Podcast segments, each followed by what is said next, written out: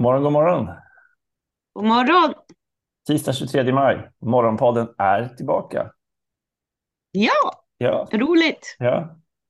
I helgen så dundrade vi ut ett nyhetsbrev eh, fullt med spännande läsning. Det pågår gräv och granskning även denna vecka som jag tänker lite förtida att prata om nu, men det kommer bli mycket spännande som publiceras i veckan. Ja, men vi kanske kan puffa för kvällens evenemang på Ja. Blankspot-redaktionen om någon har eh, tid över eh, strax efter fem ikväll på Wallingatan 37 i Stockholm. Kan inte du berätta vad vi eh, har för program ikväll?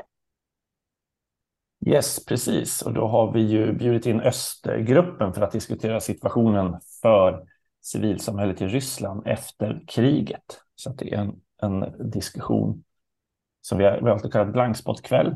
Eller kväll blankspot såg jag att den också hette innan vi blev. Ja, Blankspot-kvällen är väl meningen. Ja, Men nej, det är gratis för prenumeranter.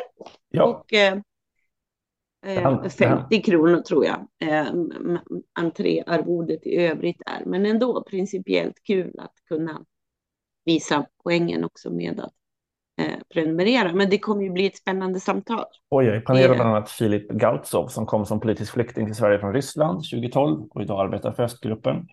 Och eh, Timofej Martynenko som är aktiv inom ryska ungdomsrörelsens, ungdomsrörelsen och tidigare varit en del av Alexander Navalnys team. Idag är han politisk flykting i Sverige. Så det är verkligen hög oktaniga gäster. Eh, och som sagt, en, en, en diskussion om just vad innebar kriget för civilsamhället, eh, människorättsorganisationer, terrorlagarna som har kommit där, eller de här lagarna där man klassas som utländsk agent, vad det fått för effekter och liknande. Så det blir superspännande. Anmäl gärna till Mm. Rasmus blankspotproject.se om ni har möjlighet att gå. Ja, men annars finns det ju på Blankspot själva. Ja, en precis. artikeln om detta, kanske Yes. enklast. Ja, yes. Mm. Ja. Eh, alltså jag fick ett intressant mejl häromdagen. Eh, det var, jag kanske ska börja med att i, i förra veckan så kommer den här nya dokumentären där man får följa Betlehem Isak i sitt sökande efter sin pappa. Eh, en otroligt fin dokumentär där hon träffar människorna som kände David i Sverige och Betlehems mamma Sofia uttalar sig för första gången sedan 2005 i den här intervjun också i den här dokumentären.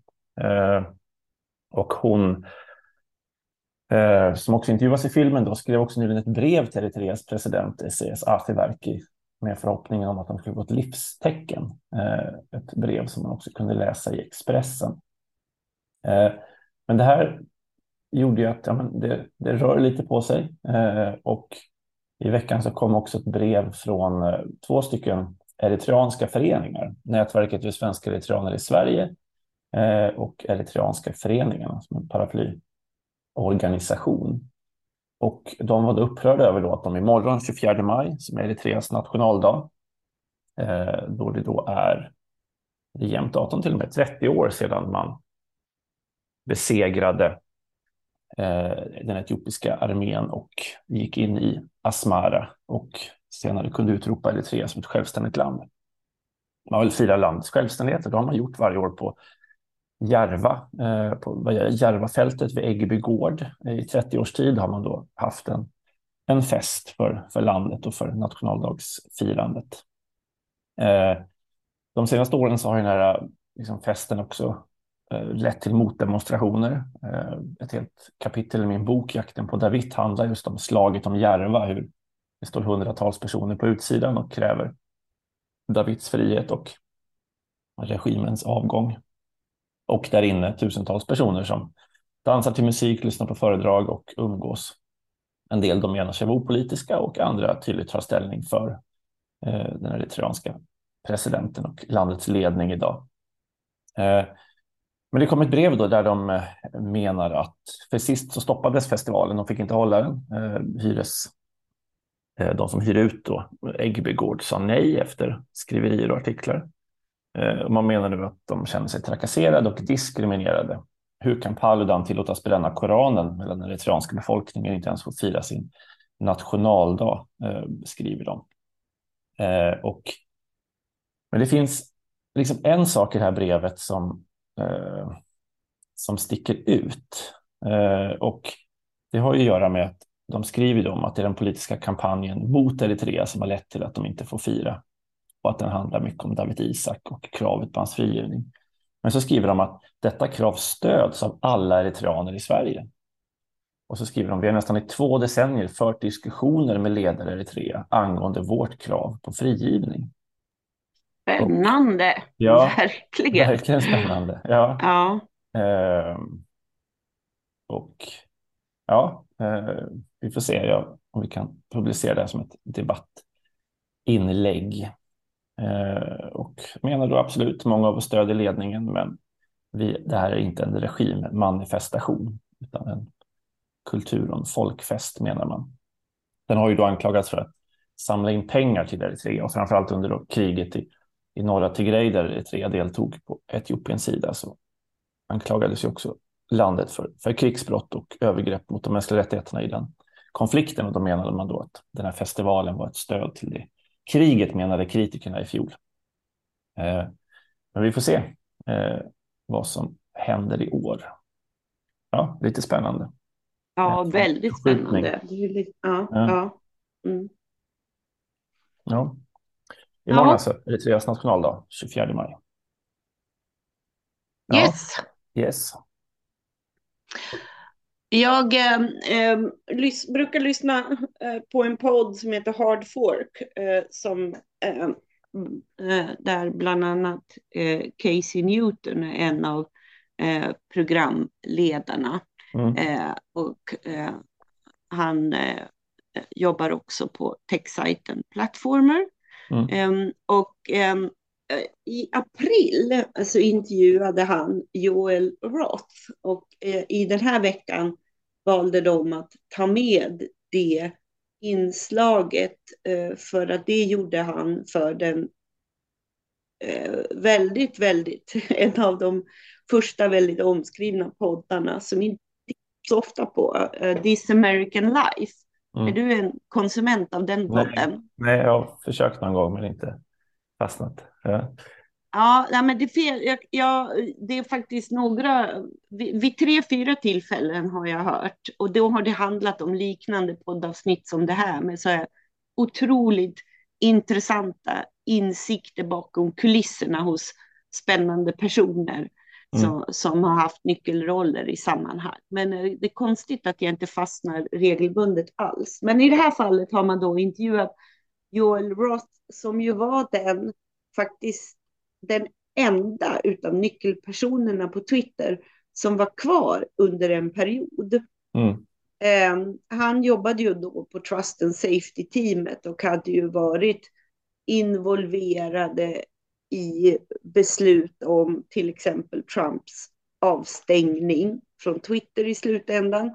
Men framför allt också den här omtalade och stora steget i Twitters historia när man insåg att man plötsligt hade att göra med en president som man måste göra något med hans twittrande. Så att i podden får man också en inblick hur det var den här gången när de inte tog bort tweets, men de däremot adderade att kolla upp all information om valet till exempel. För det handlade om när han började twittra om att valet var riggat och att mm. man inte kunde poströsta och så vidare.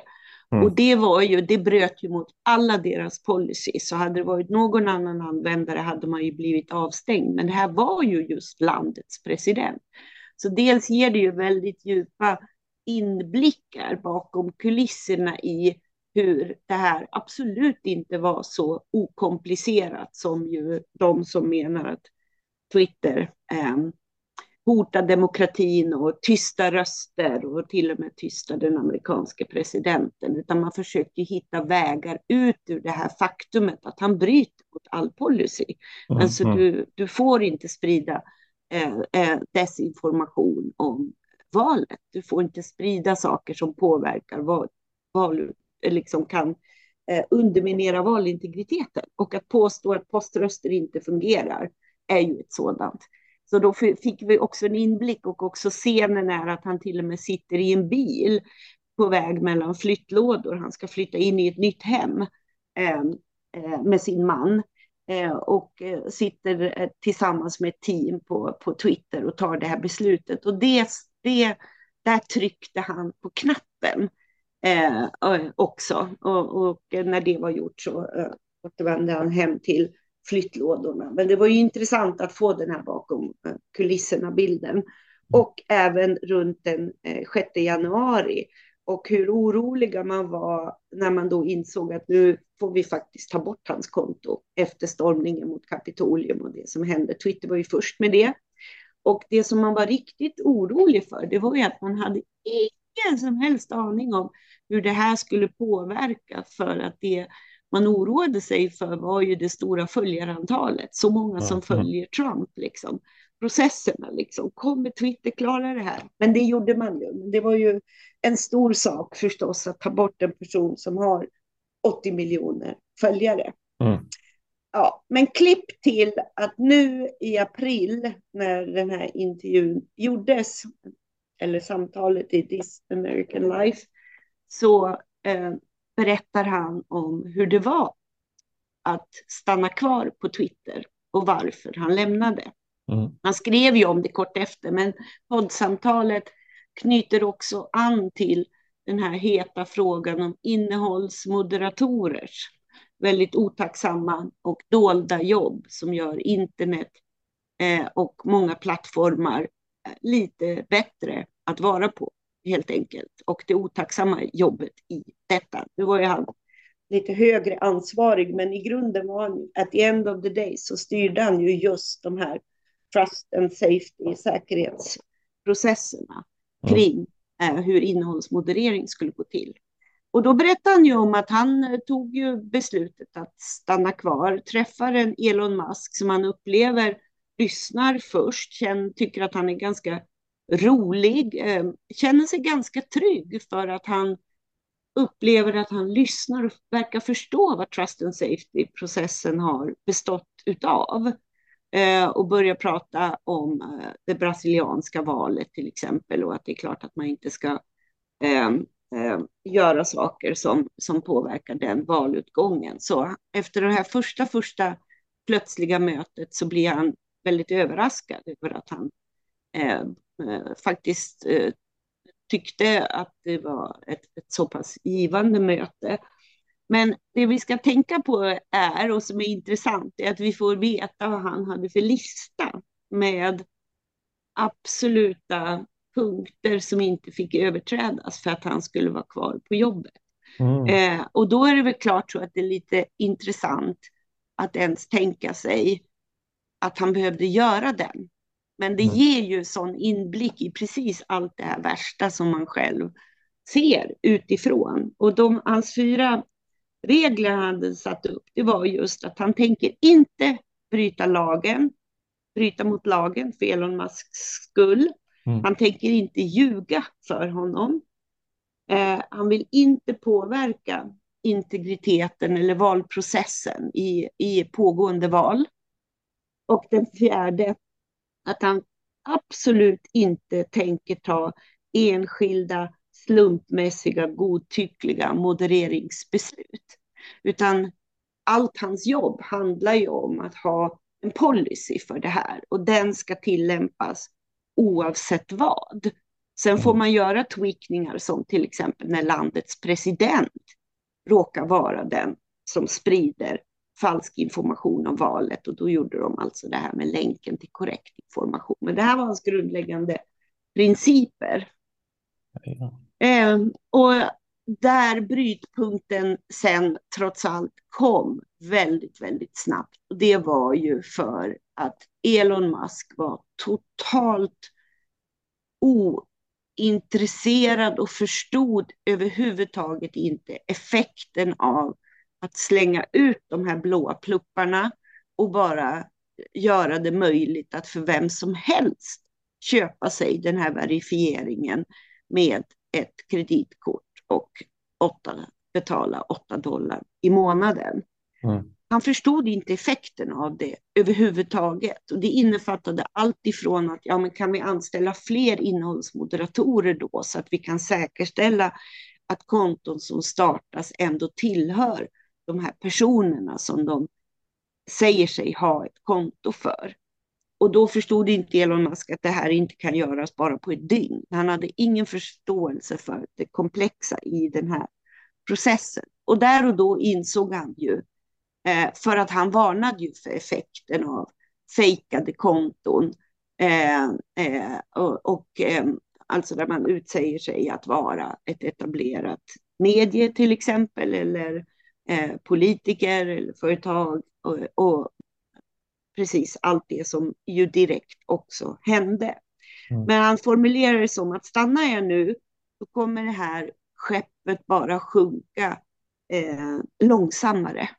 Att han bidrar till att eh, försena processen av att det här går så illa just nu och att han kommer ju för alltid bära ansvaret för han såg ju att kritiken började komma. Varför såg inte Trust and Safety eh, avdelningen effekten av det här? Ja, de hade ju sett det, men det var ju ingen som lyssnade eh, på det lilla teamet eller på honom eh, när mm. han var kvar. Eh, och då eh, förstås också lite eh, intressant att då få veta att han gick helt enkelt ut. Han bestämde sig, jag tänker inte föras ut från kontoret efter mina åtta år där jag har gett allt här. Eh, och, och, att få inblickar i en sån här verklighet, utan han bestämmer sig, jag skickar mitt uppsägningsmail så att det inte når någon eh, medans Elon Musk står på scen och har något stor intern eller extern dragning. Men han är ju definitivt upptagen just då och eh, gör det med en enda mening att jag kan inte längre ta ansvar för mina eh, arbetsuppgifter. Eh, och sen så eh, går han ut från kontoret. Och sen avslutas det ju förstås med att få en inblick i att det slutade ju med att han blev ju direkt hotad när han pekades ut eh, som avsändaren eh, för det här. Eh, eh nej, det var under Trump-händelserna, just det, att han redan hade varit hotad. Så när det här händer så plockas ju eh, det här latenta också, de som stödjer både Elon Musk och som har varit kritiska mot honom tidigare eh, för det han gjorde i relation till Donald Trump. Så hatet blev eh, så pass stort och, och han behövde också flytta från sitt hem. Så. Det är ju oerhört intressant att få den här bakgrundsbilden av hur vardagen ser ut för innehållsmoderatorer som kämpar för en balans. Liksom. Mm. Och i det här fallet en ny ledare som dessutom absolut inte förstår effekterna av väldigt trubbiga beslut. Eh, och anledningen till att det kändes kul att plocka upp det här och tipsa både om Hard Fork om man inte följer den eller just det avsnittet från i slutet på april på This American Life är att eh, i natt så har eh, det spridits en AI-genererad bild på Twitter på ett av de här fejkade Bloomberg News-kontona som någon har satt upp med en blå, plopp, blå mm. plupp. Eh, om att Pentagon har utsatts för en bombattack som direkt fick eh, resultat på aktierna tror jag, men också framför allt den här stora, stora spridningen av fullständigt falsk information. Då är ju cirkeln fullt sluten kring effekterna av precis det som Joel Roth varnade för. Mm. Ja, spännande. Eh. Twitter är ju katastrof. Man borde fatta ett eh, totalt beslut och lämna den här plattformen. Eh, det här är faktiskt bara vansinnigt i relation till hur han också agerade förra veckan och det han uttalar sig om.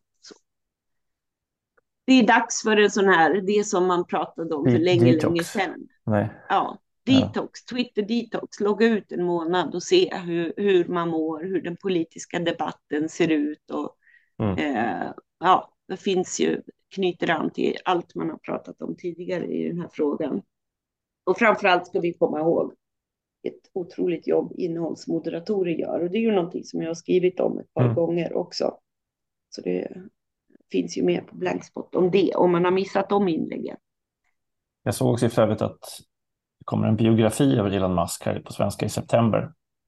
Ja. Ja. Den har funnits eh, ute på engelska var en tid, eller? Är det?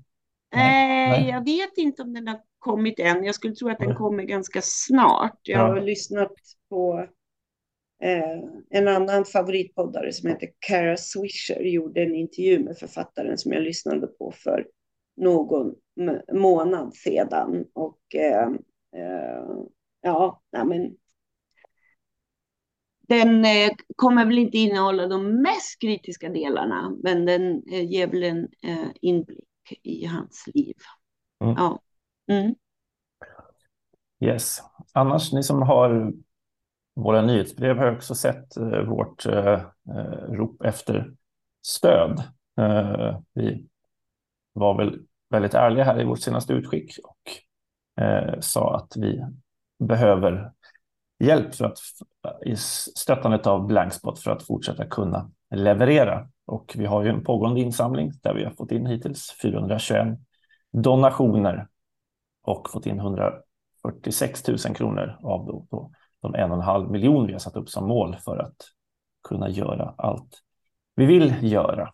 Eh, ja, då ska man ju tänka mm. på att eh, jag har funderat på om jag ska ta bort insamlingsmålen, för då ser ja. det ut som att vi har fått in 145 000 den senaste veckan och det har vi ju inte fått. De 100 000, 100 000 kan man säga har kommit in löpande liksom, så de 100 mm. 000 är ju redan förbrukade under årets första mm. hälft, ja. så att säga. Ja. Eh, men eh, det som det framförallt handlar om och som kan vara kul att prata lite om, det är ju lite den här paradoxen också, vad som händer när man uppmärksammas mycket. Jag har ju nämnt det vid ett par tillfällen i tidigare poddar, men det har ju sin plats här också. Det är ju det faktum att man ska ju tänka att Blankspot startades ju och vi har ju haft en kärna på ja, men drygt 2000 prenumeranter som i princip, det har absolut inte varit de samma, men det har varit den sortens kärna av personer som också regelbundet har, eh, om det har varit någon specialinsamling för att skicka en reporter till Afghanistan eller något, så är det de som först har bidragit. Sen har vi ju över 8000 nyhetsbrevsläsare med en otrolig öppningsfrekvens på nyhetsbrevet. Många säger till oss att det är lite oklart att vi de facto behöver stöd. De har inte fattat att vi är läsarfinansierade. Så det är ju något vi, skomakarens barn lite, men alltid, det är lite jobbigt att eh, lyfta fram och exponera de här delarna. Och det är ju inte som att vi har en kreativ marknadsavdelning som jobbar helt med Eh, fristående idéer. Liksom och så där. Det där är ju något vi alltid har brottats med under alla åtta åren också. Mm. Men paradoxen bestod ju av att när vi då uppmärksammades och fick Stora journalistpriset så kom det redan då en våg av personer som sa upp prenumerationen eh, av hänsyn till sin egen privatekonomi, men också liksom verkligen en känsla av att fan vad bra att ni tog det här i mål, lycka till nu. Och mm. lite tanken att det kan finnas någon annan som tar över stafettpinnen. Eh, och sen är det ju så att de senaste veckorna har det varit så att jag nästan får lite panik av att skicka ut nyhetsbrev för att man upplever att det kommer ytterligare en liten våg av folk som säger upp sig. Och det som är så otroligt med de uppsägningarna av prenumerationerna är ju Alltså det är ju detaljer om privatekonomi och där man ber om ursäkt och där man hoppas att man kan återkomma när ekonomin tillåter det och så. Det är otroligt fina uppsägningsmejl. Mm. Så det här är väl ett litet stort eh, rop på eh, om det finns fler som vill ta över stafettpinnarna. Liksom. Eh, Eh, för att eh, i övrigt har vi ju tidigare fått eh, ekonomin också att gå ihop med en stor del vid sidan av prenumeranter har ju varit föreläsningar till exempel och så.